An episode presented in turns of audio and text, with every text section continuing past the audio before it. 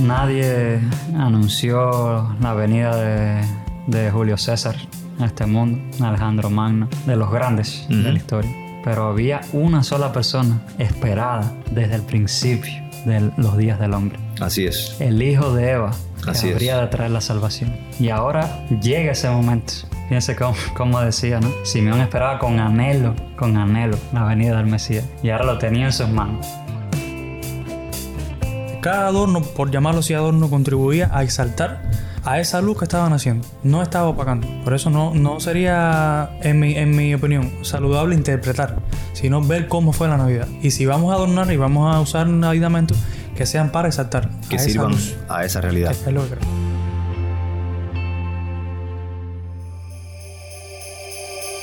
Cristo es la Navidad. Cristo ha venido a nosotros. Cristo nació, Él en sí mismo es el mayor regalo que uno puede tener. Navidad es el niño de Belén, ese niño que creció, vino enfocado en una misión que fue ir y dar su vida por nosotros en la cruz del Calvario, para que nuestra vida cambie y tenga el sentido que verdaderamente Dios quiere para cada una de sus criaturas. Cristo nació, pero ¿con qué propósito nació Cristo? Nació con el propósito de limpiar nuestros pecados. Con su sangre preciosa, Él vino a, a restaurar esa comunión que nosotros necesitábamos tener con Dios. Cristo nos trae verdadera paz, verdadero gozo, verdadera justicia, porque Él nos ha salvado y ahora pertenecemos a Dios. Navidad es la salvación en Cristo. Y no- el nuevo nacimiento, Navidad puede ser cualquier día siempre que Cristo nazca en nuestros corazones. Estás escuchando a El Faro de Redención, Cristo desde toda la Biblia para toda Cuba y para todo el mundo.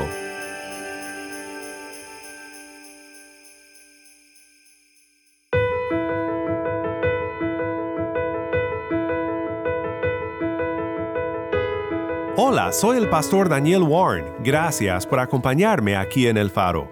Esta semana estamos celebrando juntos la Navidad, pero tal vez para ti la Navidad no trae tanto gozo este año como antes debido a nuestra situación actual de pandemia mundial y la tristeza que trae esta realidad. El aislamiento y los sufrimientos que ha causado el COVID-19 parecen aumentar nuestra tristeza en estas fechas donde normalmente estamos de fiesta. Recordemos estas palabras de nuestro hermano pastor Adrián. Cuando miramos a Cristo, Cristo es un niño nacido para morir. En su plan siempre estuvo morir y entregar su vida para que tuviéramos esperanza. Y es un mensaje de aliento el ver a Cristo envuelto en el sufrimiento para aquellas personas que hoy están envueltas en, su- en sufrimiento y que a lo mejor no tienen la comida buena para celebrar la Navidad. Posiblemente no tengan familia para celebrar la Navidad. Es probable que no existan ni siquiera a una iglesia para poder celebrar la Navidad. Probablemente lo único que estén escuchando en estos momentos es la radio.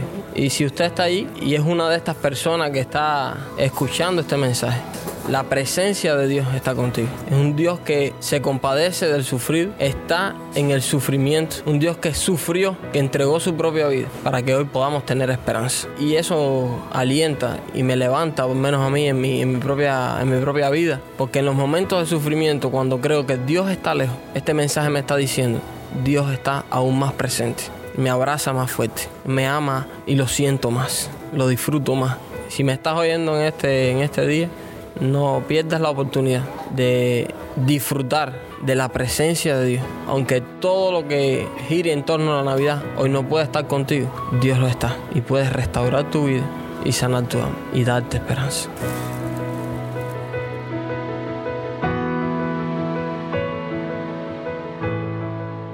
aptas palabras grabadas antes del coronavirus, pero tan relevantes hoy en día.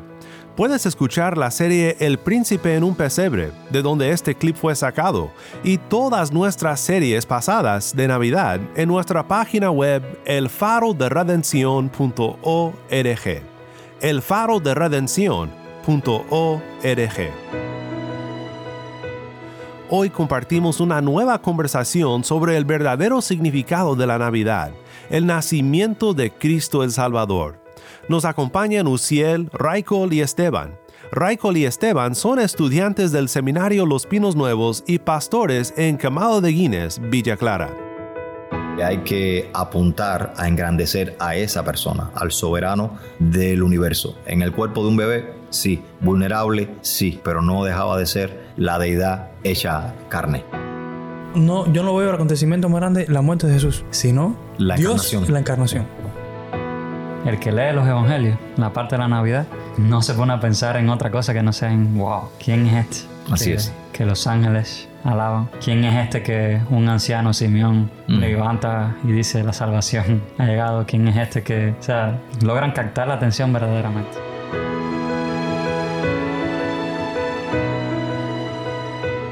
En unos momentos más escucharemos esta conversación que sé que será de bendición para tu vida.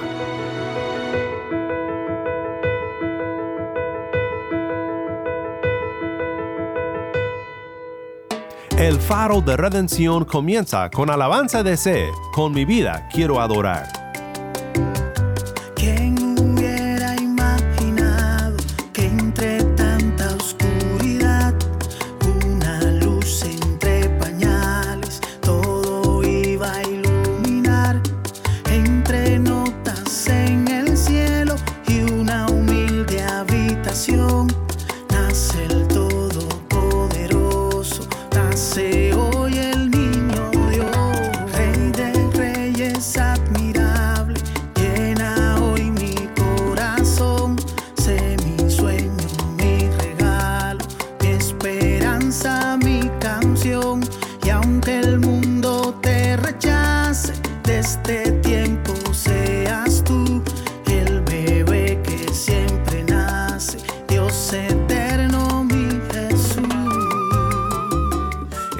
Estamos con Uciel Abreu en La Habana, Cuba. Es una bendición estar una vez más participando en el faro de redención, sobre todo porque me mueve la realidad del eslogan del faro que es Cristo desde toda la Biblia, para toda Cuba y para todo el mundo. Y vamos a estar compartiendo hoy precisamente porque estamos ya celebrando, estamos más bien en el ambiente navideño. Y dentro de este ambiente creo que hay varias preguntas que merecen la pena abordar. Antes de ellas, presentarle a todo el público que nos está escuchando, amigos pastores que están acá reunidos hoy conmigo en La Habana, Cuba, Raicol y también Esteban. Raicol, Esteban, un saludo tengan. ¿Cómo se sienten? ¿Están bien? Bien, gracias a Dios. Un poco nerviosos por la radio. Me gustaría entonces abrir este tiempo haciéndoles una pregunta y comentando también un poco sobre ella. ¿Cuál es el centro para ustedes de lo que conocemos por Navidad? Para mí es el significado de esa venida de Cristo a este mundo. Lo que Dios por muchos años, desde el principio, estaba orquestando, estaba organizando para mostrar su salvación a este mundo en la persona de Cristo. Entonces, pudiéramos decir que de alguna manera cuando celebramos Navidad en la iglesia, estamos haciendo una celebración en regresión incluso la eternidad pasada. Desde antes de la fundación del mundo, ya Dios había predeterminado que Cristo se encarnaría, se haría persona, se haría hombre, o sea, se humanó, y que de ese nacimiento nosotros entonces obtuvimos esta celebración, celebramos el nacimiento de Cristo. Y por tanto, Cristo sería entonces el centro de la Navidad. Sí, eh, para mí también eh, Navidad significa, es como un ofrecimiento de Dios, Dios ofreciéndose al mundo, al ser humano, llegando en forma de, de hombre 100%. Y es eso, eh, Dios ofreciéndose, aquí estoy, físicamente. Entonces, cuando hablamos de Navidad, hay que ubicarse siempre en ese sentido, en el templo, todo el ambiente que se crea, todos aquellos adornos que usamos, todo aquello que sirve para crear un ambiente navideño, por así decirlo, en nuestras iglesias. Y cuando estamos viendo toda esta realidad, esto nos debe llevar, o más bien debe apuntar a Cristo para ayudar a la iglesia en este momento que vamos a comenzar ya a celebrar la Navidad, a ver a Cristo mucho más evidentemente en este tiempo. Entonces, en ese sentido, ¿cómo ustedes harían para utilizar, dígase, todo o cualquier adorno que movemos dentro de la iglesia para apuntar a Cristo en sí? Yo creo primero que el adorno existe como una manera de, de hacer brillar algo. En este caso, Raiko, la- a ti te gustan mucho las manualidades, eh, eres artista, te gusta crear. En ese sentido, ¿cómo, ¿cómo tú verías o usarías en ese sentido todo esto que nosotros hacemos en la iglesia para apuntar a Cristo? Mm, Sí, estaba diciendo que para mí El adorno eh, tiene como objetivo embellecer algo. Cuando tú excedes eh, en adorno, ya sea en una persona o en, o en un lugar, lejos de embellecer, lo que hace es opacar. Para mí, eh, el aditamento en Navidad, el adorno en Navidad es, es bueno, es algo bonito, pero debe eh, cumplir la función que lleva. ¿Cuál Mm. sería? Exaltar a esa persona, a Cristo, ¿no? A Dios que vino, como dije al principio. No opacar, porque el brillo no debe opacar, sino que debe lucir a esa persona. O sea, si no cumple el objetivo del adorno, resaltando la persona de Jesús, la natividad, entonces el adorno no, no está cumpliendo el objetivo para cuál fue, para cuál es, para cuál debería ser. Acabas de decir una palabra que, que me llevó como cinco años atrás. Recuerdo un sermón que, que di en una iglesia con- donde estábamos celebrando también Na- Navidad y el motivo fue explicar. Y tú decías natividad. Qué bueno, qué bueno para entender y todos aquellos oyentes que ahora nos están escuchando que entiendan también que Navidad viene de la palabra natividad, que a su vez viene de la palabra nacimiento. Por ello, cuando hablamos de Navidad, no estamos hablando de otra cosa, sino de el nacimiento, o sea, la encarnación de Cristo Jesús. Filipenses 2, Dios se, se vació y se hizo hombre. Entonces, Esteban, en tu opinión, para seguir con el hilo de la conversación que llevábamos con Raikol, ¿qué crees de todos los adornos navideños y en qué manera te responde a la realidad de apuntar a esa persona que es Cristo? Bueno, en mi experiencia, aunque no he estado, no he crecido en una tradición navideña, ¿Y eso por qué? bueno, he transitado por iglesias donde en, ese, en el tiempo de Navidad, por providencia divina, eh, no he estado precisamente en esa actividad. No porque tuviera algo en contra, sino porque no estuve, por razones de estudio, razones de problemas familiares, diversas razones. Y no he crecido en estos años que llevo de cristiano en una tradición así que yo ame, que yo abrace de Navidad. Pero sí, sí entiendo que si hay algo que merece un embellecimiento, si hay algo que merece el derroche del arte, derroche de la reflexión teológica, es precisamente el evento cósmico de Dios encarnándose. Así es, yo creo que, que ese evento, como bien tú apuntabas, ese evento cósmico que es el Dios trascendente, haciéndose inmanente y revelándose de la manera más especial que ha podido revelarse aparte de la escritura, y es en Cristo mismo, el Hijo hecho hombre, hecho carne, y además de eso, ubicándonos en la realidad del contexto bíblico, Dios en el cuerpo de un bebé. O sea, Dios ahí vulnerable en un pesebre, en el medio de un establo, y no nos imaginemos el establo que nosotros dibujamos usualmente en tiempos como este en la iglesia que ponemos muchas lucecitas y un establo del pueblo hebreo en aquel tiempo estaba muy lejos de ser lo que nosotros armamos hoy con mucha eh, eh, mucho al- algodón simulando la nieve, lucecitas, el arbolito de Navidad. Un establo era un lugar con mucho mal olor, en un pesebre donde los animales acostumbraban a comer encima de la hierba que esos animales comían, lleno de estiércol y no hubo lugar para ellos en ese mesón, en ese digamos motel donde podían haberse alquilado y tuvieron que ir a dormir y a pasar la noche en ese establo, en un lugar para animales. Y ahí tuvo María que parir. Ahí vino Dios al mundo. En ese sentido, creo que es meritorio sí ponerle todo el brillo y todo el adorno que podamos poner sin viciar el hecho de que Cristo nació. Ahí es donde está la combinación maravillosa entre adorno y sencillez. Porque el adorno resalta por una parte la gloria de Dios en la carne, pero la sencillez, la humildad, que es el tema de Cristo vino a este mundo, debe ser resaltada artísticamente también, reflejando Claro. quizás, eh, poniendo el ejemplo del establo, el establo más real. Sí, o quizás esforzarse la iglesia por dar un contenido mucho más, artísticamente hablando, un contenido mucho más realista, mucho más apegado a la realidad de aquel tiempo y no tanto a como nosotros concebimos hoy una Navidad mucho más comercial, una Navidad mucho más de negocio, de comprar lucecitas, de arbolito, del adorno en la casa, etcétera. Sí, yo estaba escuchando y creo que no es, no es necesario interpretar la Navidad, sino ir a cómo, a cómo fue la Navidad, cómo comenzó la Navidad. Exégesis navideña, vamos a entrar en un asunto bien, bien lindo ahí. Fue un escenario completamente diferente a lo que el mundo hoy conoce. Cada cultura tiene su interpretación de la Navidad y nosotros los cubanos también tenemos la nuestra. Pero habría que ver cuál fue eh, esa primera Navidad, cuál fue el escenario. Un escenario completamente diferente donde, como dice Esteban, se unía la sencillez con el esplendor. Es la sencillez de un lugar eh, completamente... ¿Un establo? Eh, sí, apagado, ahí no había luz. la luz estaba naciendo ahí, en ese lugar. Entonces, La luz se hizo en medio de la oscuridad. ¿Qué aditamentos había? ¿Qué adornos había? Bueno, esa estrella alumbrando. Los ángeles eh, proclamando que había nacido, gloria a Dios en las alturas, en la tierra paz, buena voluntad para con los hombres.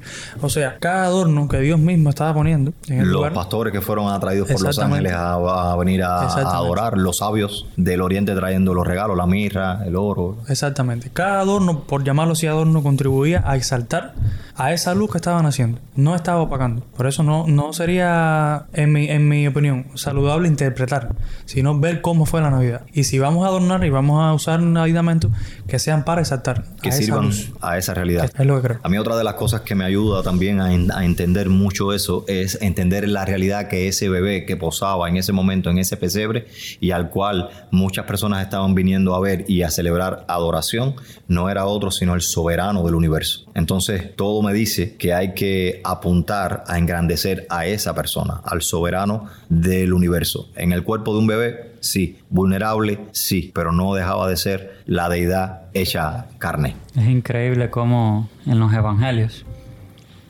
eh, Lucas, por ejemplo, pensando en Lucas que me, me encanta, cómo ellos logran, realmente logran, desde la escritura de los evangelios, captar toda la atención. El que lee los evangelios, la parte de la Navidad, no se pone a pensar en otra cosa que no sea en, wow, ¿quién es este? Así que, es. Que los ángeles alaban. ¿Quién es este que un anciano Simeón Mm. levanta y dice la salvación ha llegado? ¿Quién es este que, o sea, logran captar la atención verdaderamente? Y eso es lo que nosotros debemos reflejar en nuestras iglesias también.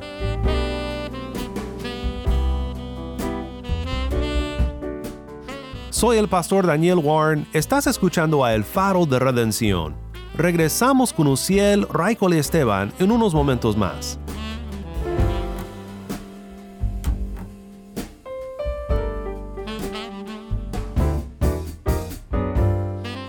Es maravilloso que Dios mismo se encarnó para traernos salvación. Veremos enseguida que este niño nacido es digno de ser exaltado porque Él mismo es las nuevas de gran gozo, de salvación, luz y gloria. Ya que estás hablando, Esteban, del hecho de Lucas y estabas hablando de Simeón, estábamos hablando ahorita hace un poco, antes de comenzar el programa y compartiendo sobre algunas cosas de la Navidad. Pudiéramos estar entrando entonces en la realidad algún texto bíblico en especial que les llame la, la atención y estábamos sonriendo ahorita y diciendo, bueno, el Espíritu está presente porque eh, tanto Esteban como, como Raikol, estimado oyente, escogieron sin ponerse de acuerdo el mismo texto. Y yo me uní también entonces a la, a la cuestión. Si alguno de ustedes dos quisiera leer el texto y empezar a comentar entonces por qué es el texto que, que Dios le- les ha puesto hoy en, en perspectiva ante, ante este programa sobre la Navidad. Sí, cómo no. Después de que los pastores tienen el encuentro con, con los ángeles, recibiendo el mensaje de que el Salvador iba a nacer, Ujú. En Lucas 2. relata Lucas capítulo 2 desde el verso 21 en adelante. Ocho días después, cuando el bebé fue circuncidado, le pusieron por nombre Jesús, el nombre que había dado el ángel aún antes de que el niño fuera concebido. Luego llegó el tiempo para la ofrenda de purificación, como exigía la ley de Moisés después del nacimiento de un niño. Así que sus padres lo llevaron a Jerusalén para presentarlo al Señor. La ley del Señor dice, si el primer hijo de una mujer es varón, habrá que dedicarlo al Señor. Así que ellos ofrecieron el sacrificio requerido en la ley del Señor, que consistía en un par de tórtolas o dos pichones de paloma. Un sacrificio de, los más pobre, pobres. De los pobres. En ese tiempo había en Jerusalén un hombre llamado Simeón. Era justo y devoto y esperaba con anhelo que llegara el Mesías y rescatara a Israel. El Espíritu Santo estaba sobre él y le había revelado que no moriría sin antes ver al Mesías del Señor. Ese día el Espíritu lo guió al templo, de manera que cuando María y José llegaron para presentar al bebé Jesús ante el Señor como exigía la ley, Simeón estaba allí. Tomó al niño en sus brazos y alabó a Dios, diciendo, Soberano Señor, permite ahora que tu siervo muera en paz como prometiste. He visto tu salvación, la que preparaste para toda la gente. Él es una luz para revelar a Dios a las naciones y es la gloria de tu pueblo Israel. Los padres de Jesús estaban asombrados de lo que se decía de él. Y entonces Simeón les dio su bendición y les dijo a María, la madre del bebé, este niño está destinado a provocar la caída de muchos en Israel, pero también será la alegría de muchos otros. Fue enviado como una señal de Dios, pero muchos se le opondrán. Como resultado, saldrán a la luz los pensamientos más profundos de muchos corazones y una espada atravesará tu propia alma. ¿Cuál es de este texto bíblico, cuál es la, digamos, la realidad que más impacta tu vida y que más ha llamado la atención de tu ser en cuanto a la Navidad? Es ese, ese personaje de Simeón que nos encarna a nosotros como seres humanos necesitados absolutamente. O sea, tú te ves como Simeón, Como Simeón. como esa persona que Dios le dijo, mira, tú no vas a morir hasta que veas la realidad del el Mesías. Recuerden que el Mesías en el Nuevo Testamento hace alusión a la palabra del Antiguo Testamento ungido y en Cristo precisamente se da una triple unción con los tres ministerios, rey, sacerdote y profeta. Entonces estamos hablando de que Simeón estaba claro de quién estaba viendo o de a quién estaba viendo. Exacto. Y que me impresiona es que nadie anunció la venida de, de Julio César a este mundo, Alejandro Magno, de los grandes de la historia. Pero había una sola persona esperada desde el principio de los días del hombre. Así es. El hijo de Eva, que Así es. habría de traer la salvación. Y ahora llega ese momento. Fíjense cómo, cómo decía, ¿no? Simeón esperaba con anhelo, con anhelo, la venida del Mesías. Y ahora lo tenía en sus manos. Haciendo una conexión teológica entonces en regresión, podemos ver en esta realidad que Simeón es capaz de reconocer de quién se estaba hablando en Génesis 3.15. Cuando Dios le dice a Eva, bueno, eh, y a la serpiente, refiriéndose entonces a la realidad de que la simiente de Eva iba a vencer a Satanás y que, y que Satanás iba a ser vencido por esa simiente y esa simiente no es otro que el niño que Simeón ahora tenía en brazos. Y estaba diciendo, bueno, realmente, gracias Dios porque tú has permitido entonces que yo me vaya en paz, porque yo he visto con mis ojos la salvación. Raikol. Sí, qué cosa más grande este, este texto.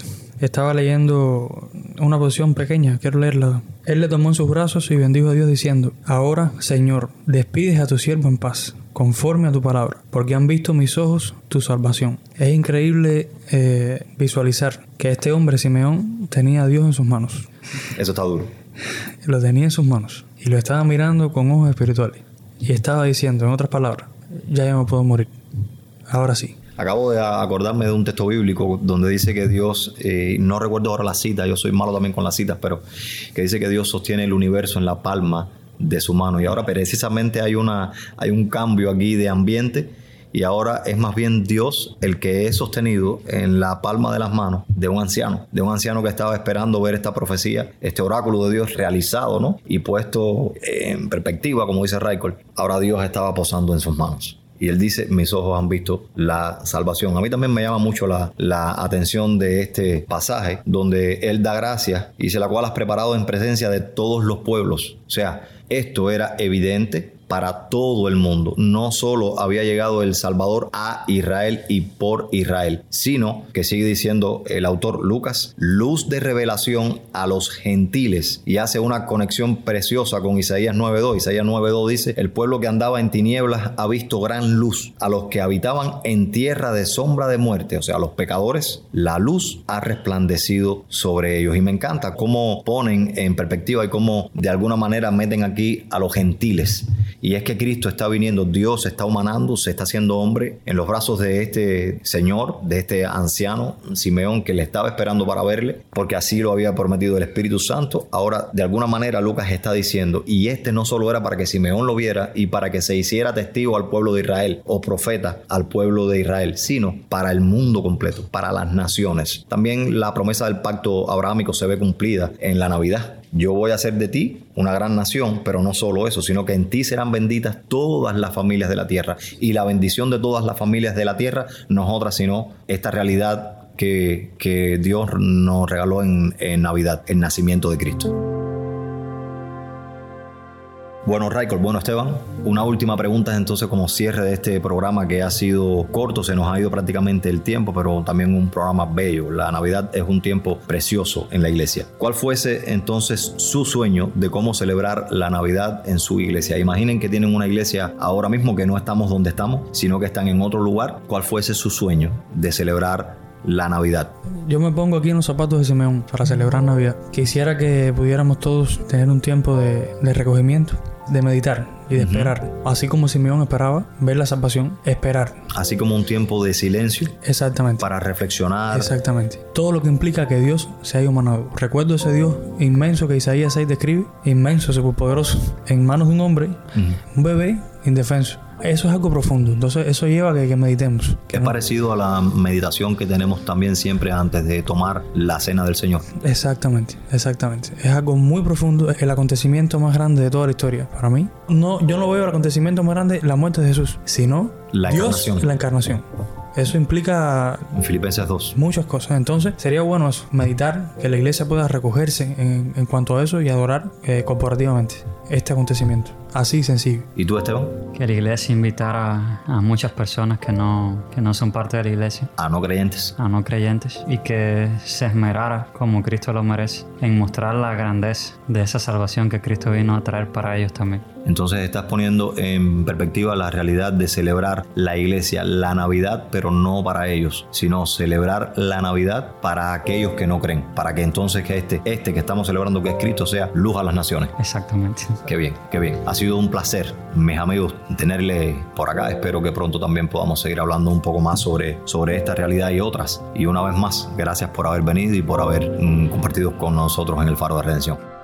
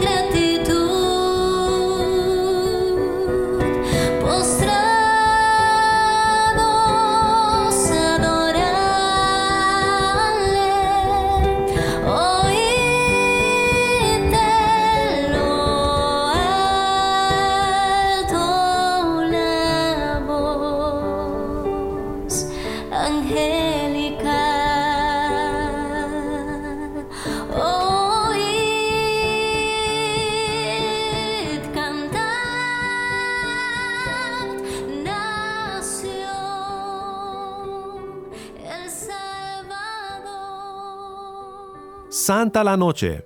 Cantan nuestros amigos cubanos Anita y Ahmed. Soy el pastor Daniel Warren y esto es el Faro de Redención. Qué bendición meditar en Cristo. Y como dijo nuestro hermano Raikol, cada adorno en el nacimiento de Cristo fue puesto por Dios mismo. Dios adorna este día con gracia, porque es la celebración del nacimiento de Cristo nuestro Redentor. Que Dios nos dé gozo en este tiempo al meditar en Cristo y su gracia.